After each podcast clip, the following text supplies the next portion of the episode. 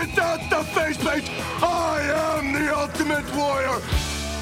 Well, just like socks during sex, the face paint is always on. How you doing? I am Derek. This is wrestling with me, I guess. Uh, well, welcome to it. Uh, what I'm doing today, I don't know. We'll do a dynamite recap. We'll talk about WrestleDream coming up. Uh, maybe I'll go on a rant or two. I don't know. That's kind of my thing. But hey, you know what? Let's just jump right into it, shall we? Because AEW Dynamite was last night, the go home episode of Dynamite before WrestleDream. The first ever WrestleDream takes place on Sunday. Uh, featured a fatal four way, uh, basically the uh, the tag match coming up at uh, WrestleDream. That featured one member of each team in there: uh, Orange Cassidy, Penta El Zero, Austin Gunn, Matt Jackson. They were all competing against each other to see who kind of built some momentum ahead of the pay per view. Uh, what, what, what else was there? Uh, we heard from Adam Cole. Uh, we heard from MJF, Julia Hart, Willow Nightingale. Uh, let's just go ahead and get all into it, shall we? First match opening up the show Rey Fénix, Jeff Jarrett for the International Championship.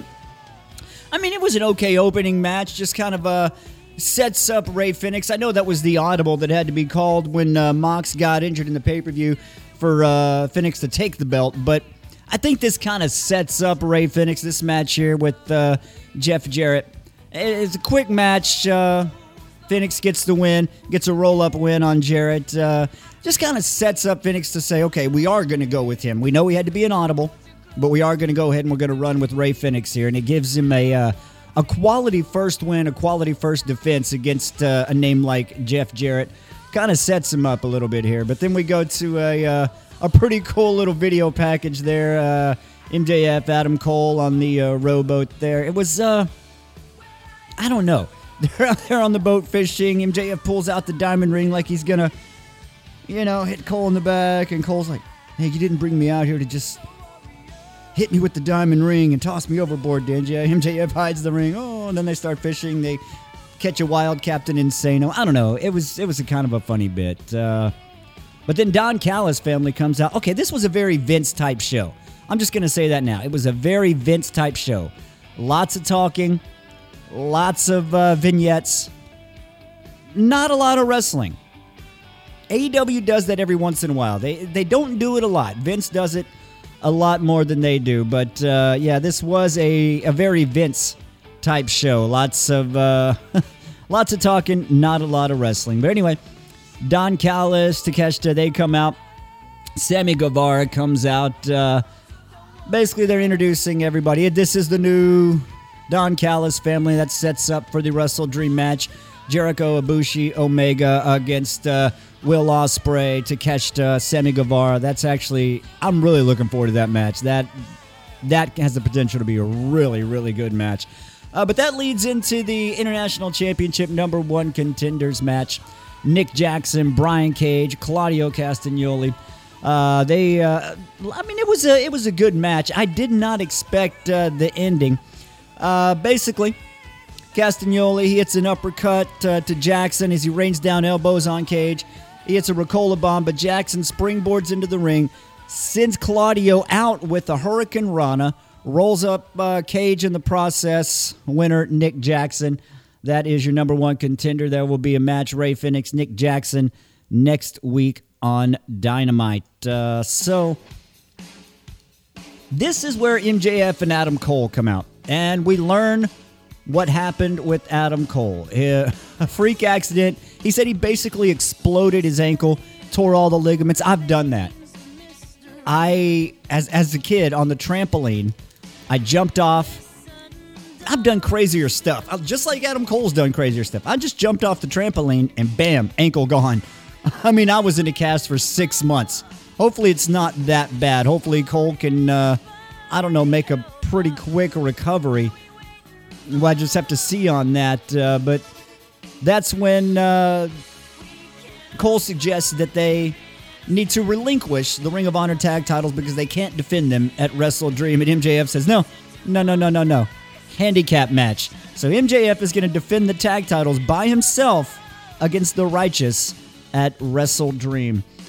And that leads us into another uh, talking segment. Like I said, a very Vince like show this week. Uh, lots of talking, not a lot of wrestling. But uh, JR sits down with Christian Cage, Darby Allin. It's a back and forth between Christian Cage and Darby Allin. Nice little use of the uh, Christian Cage. Oh, your dad died? Oh, your friend died? Nice that uh, Darby Allin kind of said it before him, cut it off. And I don't know, it was a nice play on that. But yeah, basically just build for the Cage Allin match at uh, WrestleDream.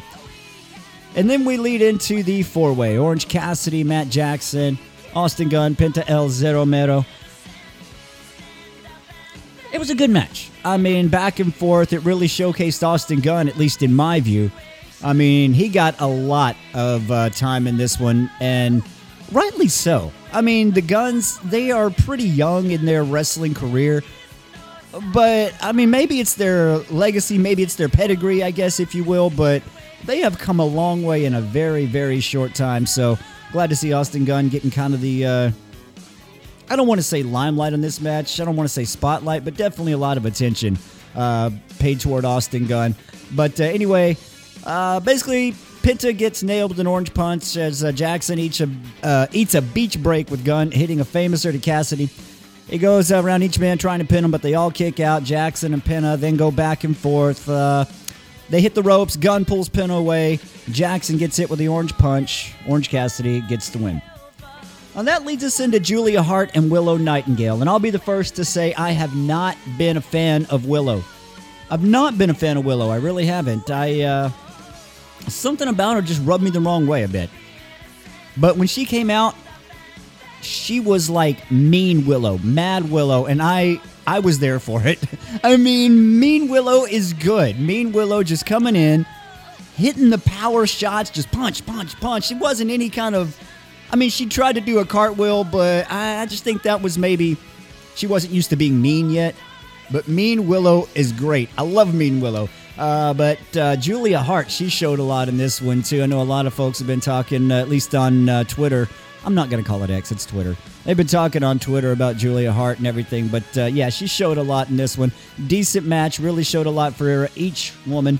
Uh, but Julia Hart gets the win, and still, I like Mean Willow.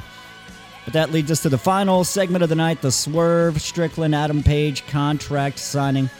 Swerve, uh, go back and forth, really. As Hangman says, Swerve was right. He had lost his confidence. He had, he got this black cloud around him. Yeah, that's basically Swerve slaps Page, signs a contract. Hangman fires back, stabbing his hand with the pin. And then it goes to a backstage segment like, uh, I don't know. It was vintage, vintage Nitro. There was a a cliffhanger ending. Backstage, Jay White. Okay, Jay White had come out earlier. This is something I forgot. He came out after the whole MJF Adam Cole segment. He challenges MJF. Him and uh, MJF have a back and forth on the microphone. Great work from Jay White on that as well. A crowd was against him, basically pretty much indifferent. They were just all, yay, MJF he turns him during his time. It, it's wonderful work. You've got to go back and see that if you haven't watched it. Uh, but uh, anyway, we we go backstage and Jay White is being jumped. A group of masked men. The MJF devil mask is shown on camera, but these uh, guys they're they're wearing all black. They got the mask. They are beating Jay White, and he is down and out. You know what I mean? And then it shows the devil mask, and then camera fades to black. So the speculation, of course, MJF attacking Jay White. But again, I look at that immediately. I'm thinking Adam Cole. Adam Cole, Roddy, the Kingdom. Oh my goodness. Oh my goodness. And everyone on Twitter was like right there with me. I go back and I look and oh, very cool. Very cool stuff. Uh, people were looking, I don't know, back from a couple of weeks ago where uh, the devil mask, basically Cole and MJF are sitting at their lockers, and the devil mask is in Cole's locker, not MJF's. I don't know. Very cool stuff. I don't know if they set that little Easter egg back then, but if they did, wonderful, wonderful stuff. But uh, yeah, there is the go home episode before WrestleDream. Wrestle Dream looks to be a very good show, though. That's coming up Sunday. Um, I'm gonna get that one. Yeah, very cool show. The the Dream match. Zack Sabre Jr. Bryan Danielson. Eh, man, maybe I spend too much time on wrestling Twitter, but I keep seeing that phrase. Where's the story? What's the build? Shut up. I mean, I'm just to tell you, shut up.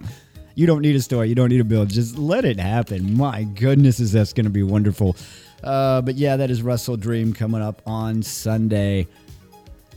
But you know what? This leads me to something else because I'm talking about wrestling Twitter. I'm talking about people like that. And it gets me thinking about conversations I've had recently with someone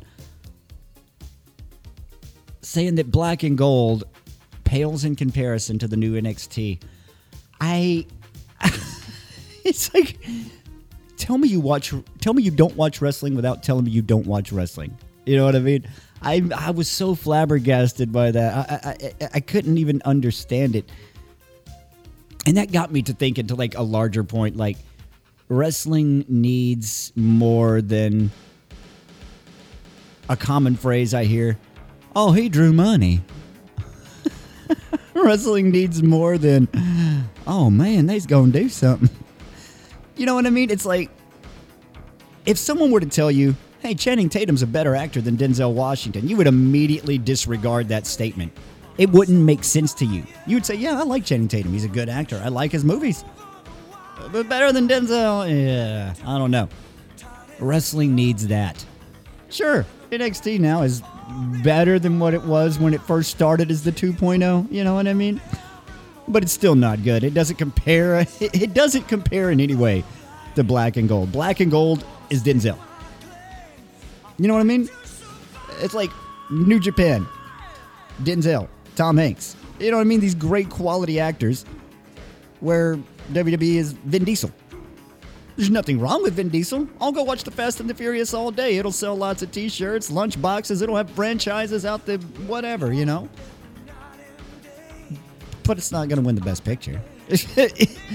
Where why is basically in a wrestling view WWE is Vin Diesel. It's Fast and the Furious. Why are we why are we saying this is the best picture? Why are we saying this style, this NXT 2.0 is the best picture? Why are we saying that's better than Denzel?